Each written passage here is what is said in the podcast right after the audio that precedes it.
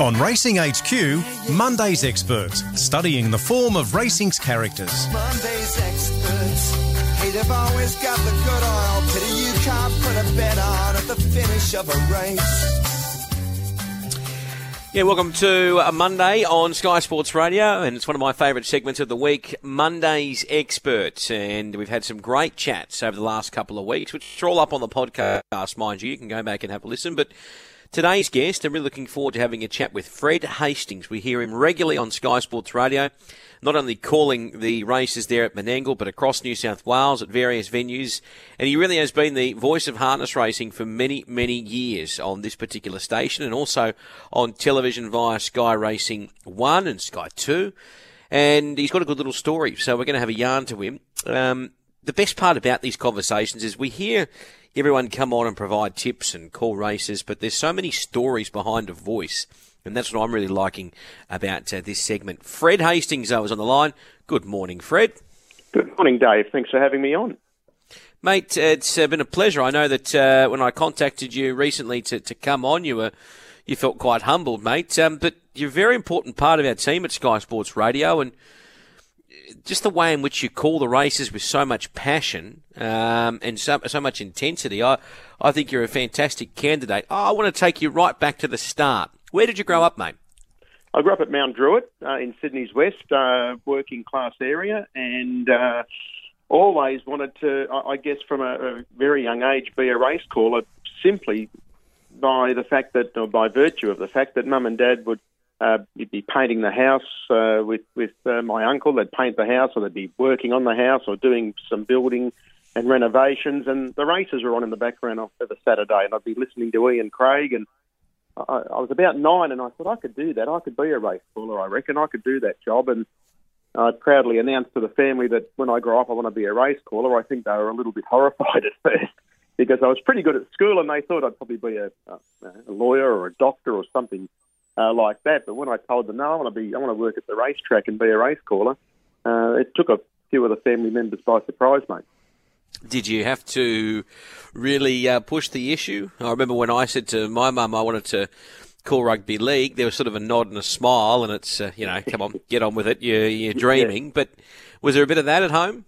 Yeah, there was. I think I think it just uh, you know, yeah, oh, that's good, a race caller. Yeah, okay, yeah, yeah you like to talk. Uh, you'd be good at that. Yeah, anyway, yeah, good, thanks, and move on. But uh, no, I got to say, uh, mum and dad were, were fabulous supporters when they realised, I guess, I was you know, pretty hell bent and serious on it. I um, I couldn't quite understand going to school and doing algebra how that was going to help me be a race caller, um, and, and I I pretty much begged them to let me leave school um, at the, in year ten so that I could chase the dream of being a race caller. Um, and they let me do it on the proviso I had a full time job, so I got a full time job with uh, Grace Brothers, uh, which are now known as Myer in New South Wales.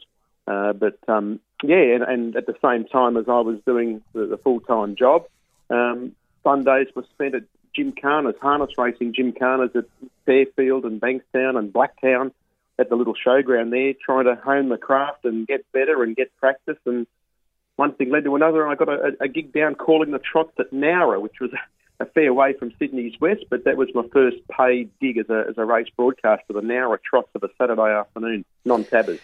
So, so you, what were you doing for Grace Brothers?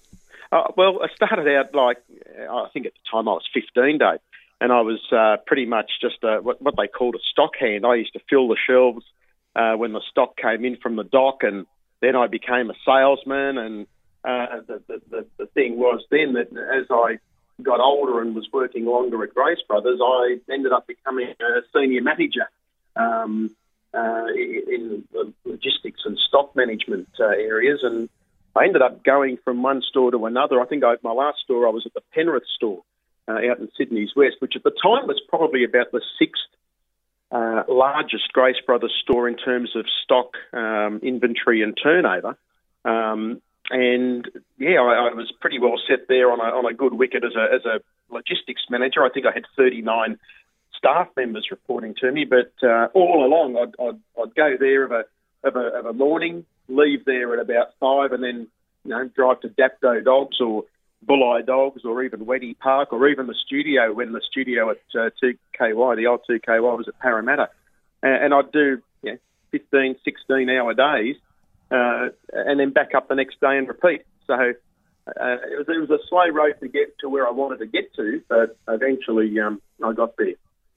I'm fascinated by the process. Obviously, you know, times are times are different now, uh, but mm. back then, so you're working at Grace Brothers, and, and obviously you've, you've had the conversation with the parents. I'd like to, you know, leave school, okay, get the job. Mm-hmm. Um, but but getting the start, getting someone to, you know, get you behind a microphone yep. or put those headphones on. What what moment was that? Who who gave you that first opportunity? Well, I, I guess the first uh, the first approach I made was to legendary race caller Ray Conroy. Our uh, you know our older audience members would fondly remember Ray uh, as the number one harness caller, and I mean I'm talking in the pre Sky racing days. This was just radio, uh, and at the time there was only the one channel uh, when I was taking an interest in being a race broadcaster. There was only the one radio station doing racing, and um, I knocked on the door at Penrith Trots and was greeted by Ray Conroy, and um, he was a you know, at that stage, Ray was probably around 63 years of age, so he was uh, heading towards, you know, uh, retirement because in those days there was a mandatory retirement at 65. And I just told him that I wanted to be a race caller, and he invited me into the box, sat me down, had a chat, gave me a few um, pearls of wisdom about, you know, don't be smart, don't be a smart aleck, uh, respect people. Very, very wise man. Um, and then told me he'd introduced me to Kevin Thompson, who at the time was Ray's understudy. And Kevin looked after all the Gymkhana, a couple of various tracks as far as Jim Gymkhanas went. And um, I ended up meeting Kev. I went to the Granville um, Gymkhana. Now, the Granville Jim Gymkhana Day, that's at the old Parramatta Speedway. The Speedway fans, uh, before it became known as, as the Speedway, hosted harness Jim Gymkhana races on a, on a Sunday um, the third Sunday of every month. And I went there, caught my first four horse um, real live race, if you like, and it was dreadful. It was terrible. And um, I thought, gee, it's got to get better from here. And um, Kev said to me, look, he said, link up with another fella who does a lot of the gymkhanas around Fairfield and Banks, uh, Bankstown and Blacktown. Uh, his name was Steve Kahn. And um, he said, Steve will take you under his wing and, and get you practice and, and hone the skills. And uh, fortunately, I got better to the point where I got an approach from um, a bookmaker's clerk um, who said that Nowra's looking for a harness caller. The, the incumbent caller's taken ill and they need a, a caller. Are you interested? And I don't think I even knew where Nowra was at the time, Dave. and I said, uh, yeah, yeah, look, I, yeah, I can do that and um, I didn't have a license or anything like that. So um, because I was young, so I had to rely on mum to drive me to the track, and that she did, and, and that's where it sort of all kicked off, and then and then just snowballed from there. I I got to meet different race callers, and I, I got to uh, um, eventually be invited into 2KY to do some tote calling. Uh, so uh, Rod Fuller invited me in to uh, to do some tote calling of a Saturday night, and it, it just all blossomed from there. But the first gig kind of came up just through, I guess, door knocking, cold calling. I was as nervous as a kitten when I knocked on Ray Conroy's broadcast box door, and um, and, and it's not lost on me when I do get young people approach me and and and ask for advice or you know say they want to be a race caller because I know how nervous I was knocking on uh, Ray's door. I can imagine they're feeling just as awkward.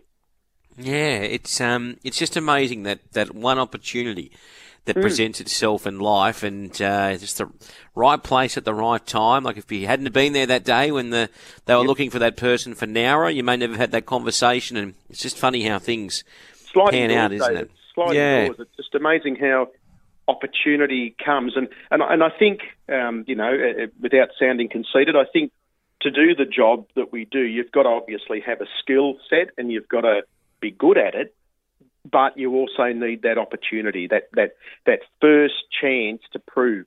Um, and and for me, that's pretty much where it, it stemmed from. Um, but the funny thing was, it was almost over before it began, Dave, because after uh, about four or five years calling the the Nowra Trots, the club folded. and I was pretty much left without a, a place to call at. And uh, a friend of, of, of my then uh, girlfriend said to me, uh, they're looking for a, a, spare caller at Richmond Greyhounds. Have you ever called the dogs before? And I'm going, yes, absolutely. At the same time, you know, shaking my head, no, I haven't. But obviously, yeah, of course I've called dogs. Yeah, yeah, I can call dogs. And I ended up lobbing at Richmond Dogs and got a chance to call um, uh, the, the non-tab race that they had on their program each week for about three weeks, and then ended up calling a full program uh, just on course and yeah, one thing led to another. Sky Channel evolved as far as uh, taking on more venues. Um, they picked up Richmond, so I was doing some stuff on air. Uh, at the same time, that's when I got the gig doing a bit of tote calling. So it all sort of snowballed around the early 90s when I, I really started to get some opportunities as a casual employee. Yeah.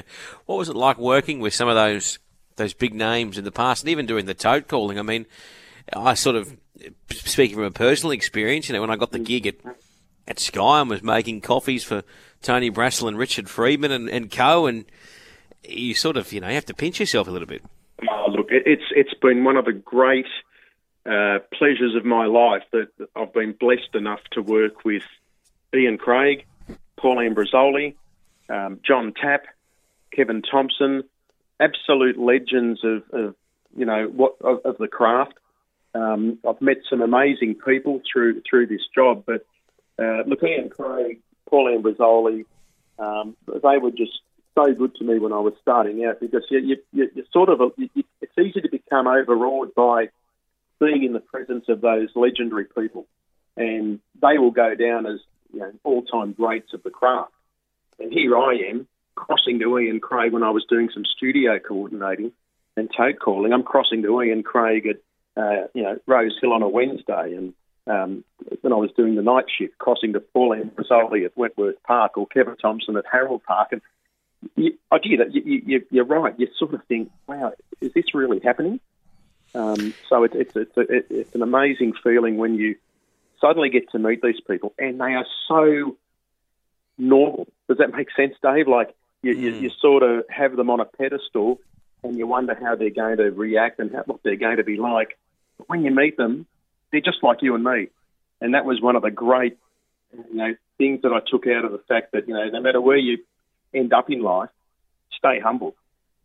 Exactly right. Mate, um, the gig at Menangle, and obviously, um, you know, be, becoming the, the, the premier harness racing caller in New South Wales. How did, how did that unfold? And yep. some of the great races you've been you've been able to call in the last little period. It's been incredible. Dave, it, it, uh, I've had just about every single job, or I've been on nearly every single shift at the radio station.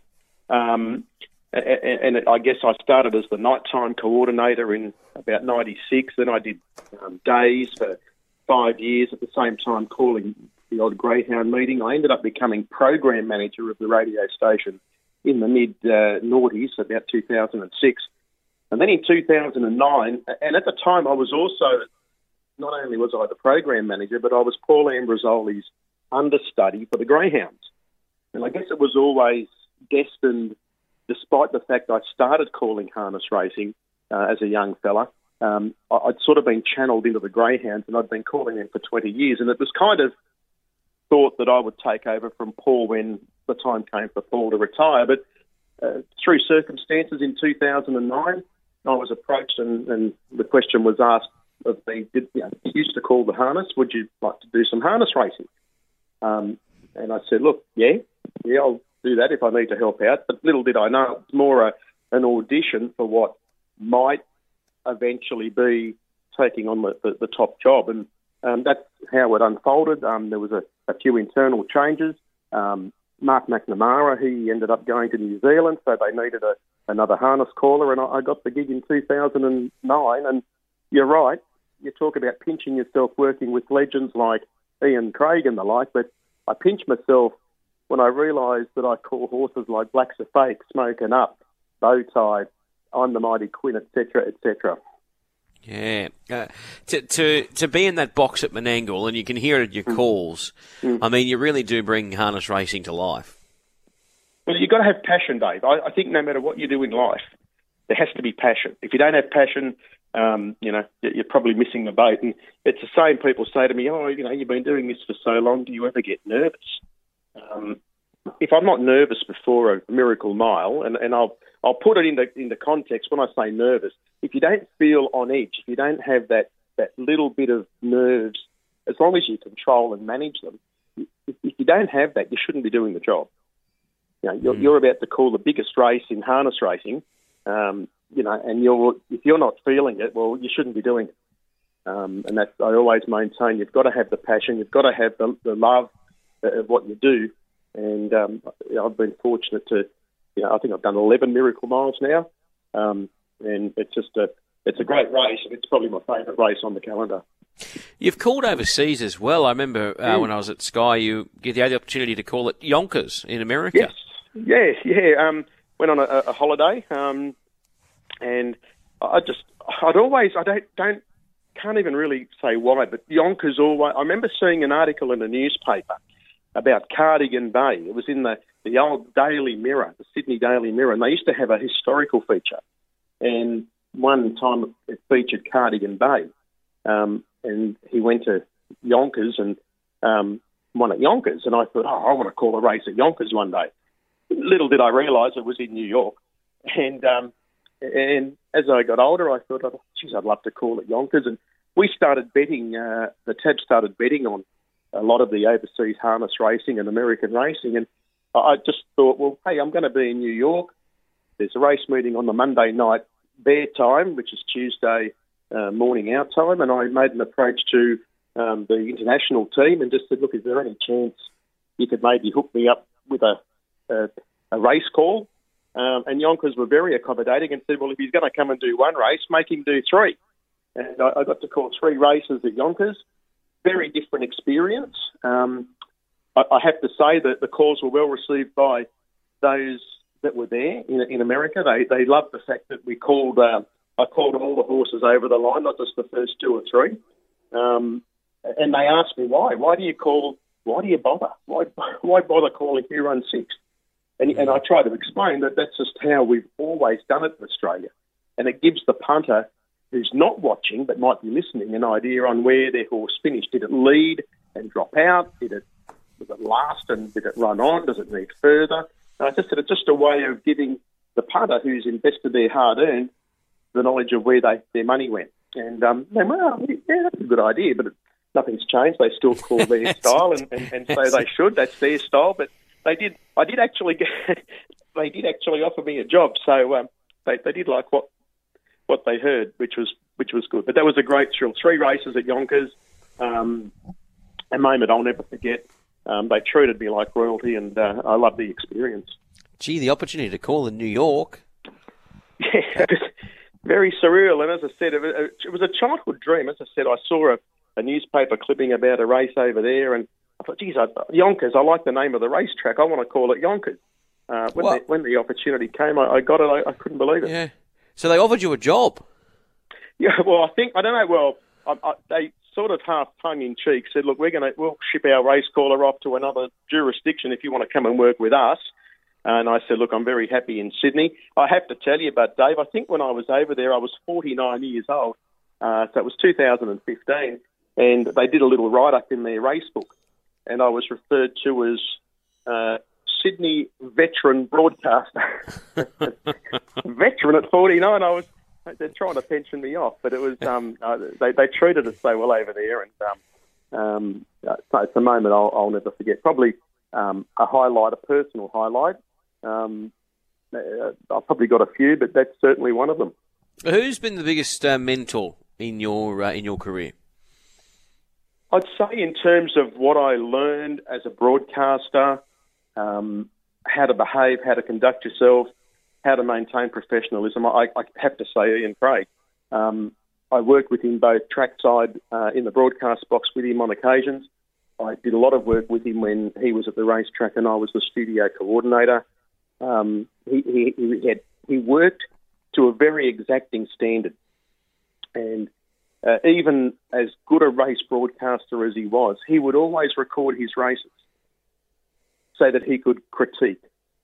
And I think that's you know that that's a mark of a man who was at the top of his game, but he always wanted to make sure that he maintained a standard. Um, we're a yeah. bit different now in the digital age. We can go back and watch replays and uh, listen to them without having to physically record them. But Ian would record his races on a tape recorder, um, and he was very, very precise. He was accurate. He was entertaining, and I think yeah, there's probably a little bit of Ian's style in the way I try to deliver races um, today. Now, with the, uh, the, the, the the journey, I mean, you, because you didn't grow up uh, with a family that was involved in racing, it, it, was just from listening on the radio. I mean, as um, did, did your family understand when you were getting these big opportunities how how how, how mammoth it was in your career? Yeah, I, I think so. I, with, with the family, I, I must admit, my father's brothers, uh, uh, my, my uncle and, and aunt, they actually had harness horses, and they trained a small team originally out of um, Parramatta and then at Londonderry, and my cousin drove, drove a few winners. Um, so it was sort of in the background. And my father was a he. He wasn't. He never owned a horse. He never worked with horses. But every Friday night, and and again, our older audience who remember Harold Park fondly would well recall that Harold Park was the place to be on a Friday night, and they would easily have twenty thousand people on a normal race night pack the joint out on a Friday mm. night. And my father was generally there every week, he and his mates. Um, and, and Dad would regale me with stories of how he had, you know, and I don't really get the currency, but he'd have 10 shillings on a horse at 33 to 1, or he'd have five bob on something at you know, 3 to 1, and it led around the turn and got into trouble, and he stood there yelling out at the driver. You know, he'd tell me all these stories. So it was always there. Harness racing was kind of always there. And I think as I've gone through the career, I don't think there's two more proud of people than mum and dad, even though they might have been a bit shocked, um, you know, that that was the path I wanted to take. They've been super supportive and, and, and proud of, of the achievements. Okay, if uh, if there wasn't uh, the race calling dream, what would Fred Hastings be doing right now? Oh, that's a good question. Look, I often say, and we've we've had a bit of a chat about it on, on Fridays about cooking and uh, all the rest of it. I, I jokingly say I'd be a chef, but they work too hard. So um, they work long hours and, and, and it's hard yakka. But I do like cooking um, away from the track. So whether it was something like that, um, I, think probably I would have been steered into a trade. Um, to, to be to be brutally honest, I think that's probably where I was at. Um, even though I was academically good with, with you know with the education, uh, I didn't have the dedication to do something like law or university or you know, that sort of thing. I, I, I was easily distracted uh, at school, doing phantom calls and being sent out of the, the classroom. Uh, having my radio confiscated on Melbourne Cup Day was a was a bitter blow.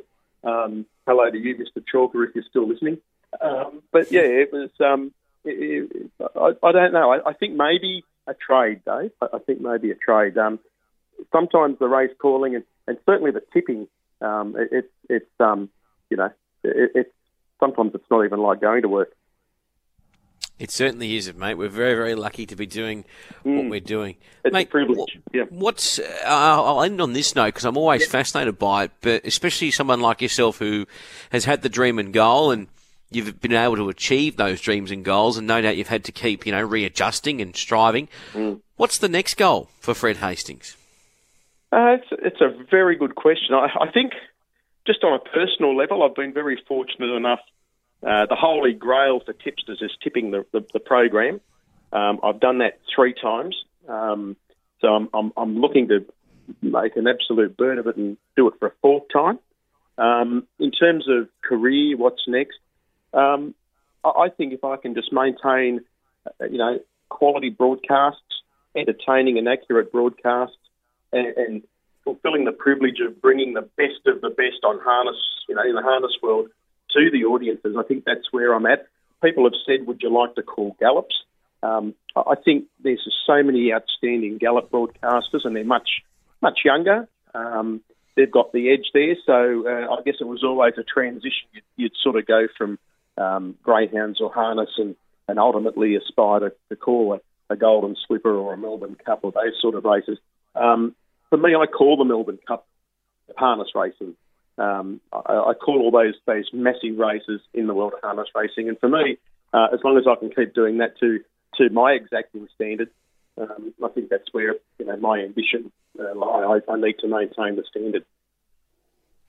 You've been a wonderful asset to the Sky Racing and Sky Sports Radio team, and I look forward to the next big carnival rolling around in New South Wales where we get to hear you uh, go right off again and bring wonderful colour to these calls uh, in the harness racing game. And Fred, thanks for joining us, mate, on Monday's Expert. I hope you enjoyed that. Uh, look, I, I, it was a real privilege, and I, and I do mean that. It's um, you know, I'm just a you know an average bloke who just uh, has a very privileged job. Uh, so to be included and, and, asked to share my story, I really appreciate it, mate.